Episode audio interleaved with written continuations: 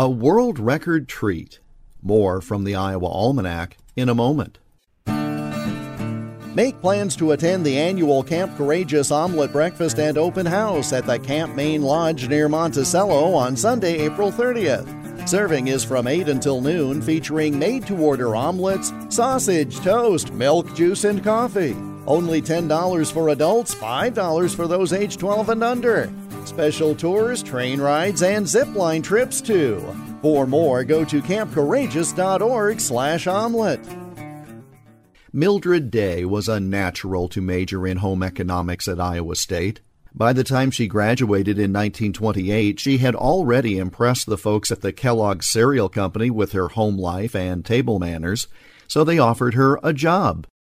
Kellogg's developed Rice Krispies as a breakfast cereal in 1927, and it became a favorite with children due to the snap, crackle, and pop sounds the cereal made when milk was added. By 1939, Millie Day and a coworker, Jensen, perfected a new recipe using the cereal, butter, and marshmallows, and recipes featuring the snack were put on cereal boxes in 1941.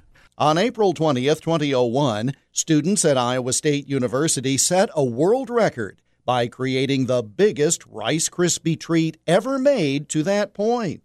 It weighed 2,480 pounds and was made from 818 pounds of Rice Krispies, 1,466 pounds of marshmallows, and 217 pounds of butter.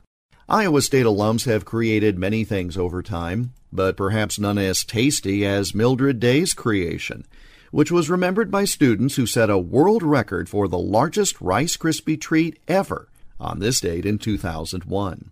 And that's Iowa Almanac for April 20th. I'm Jeff Stein.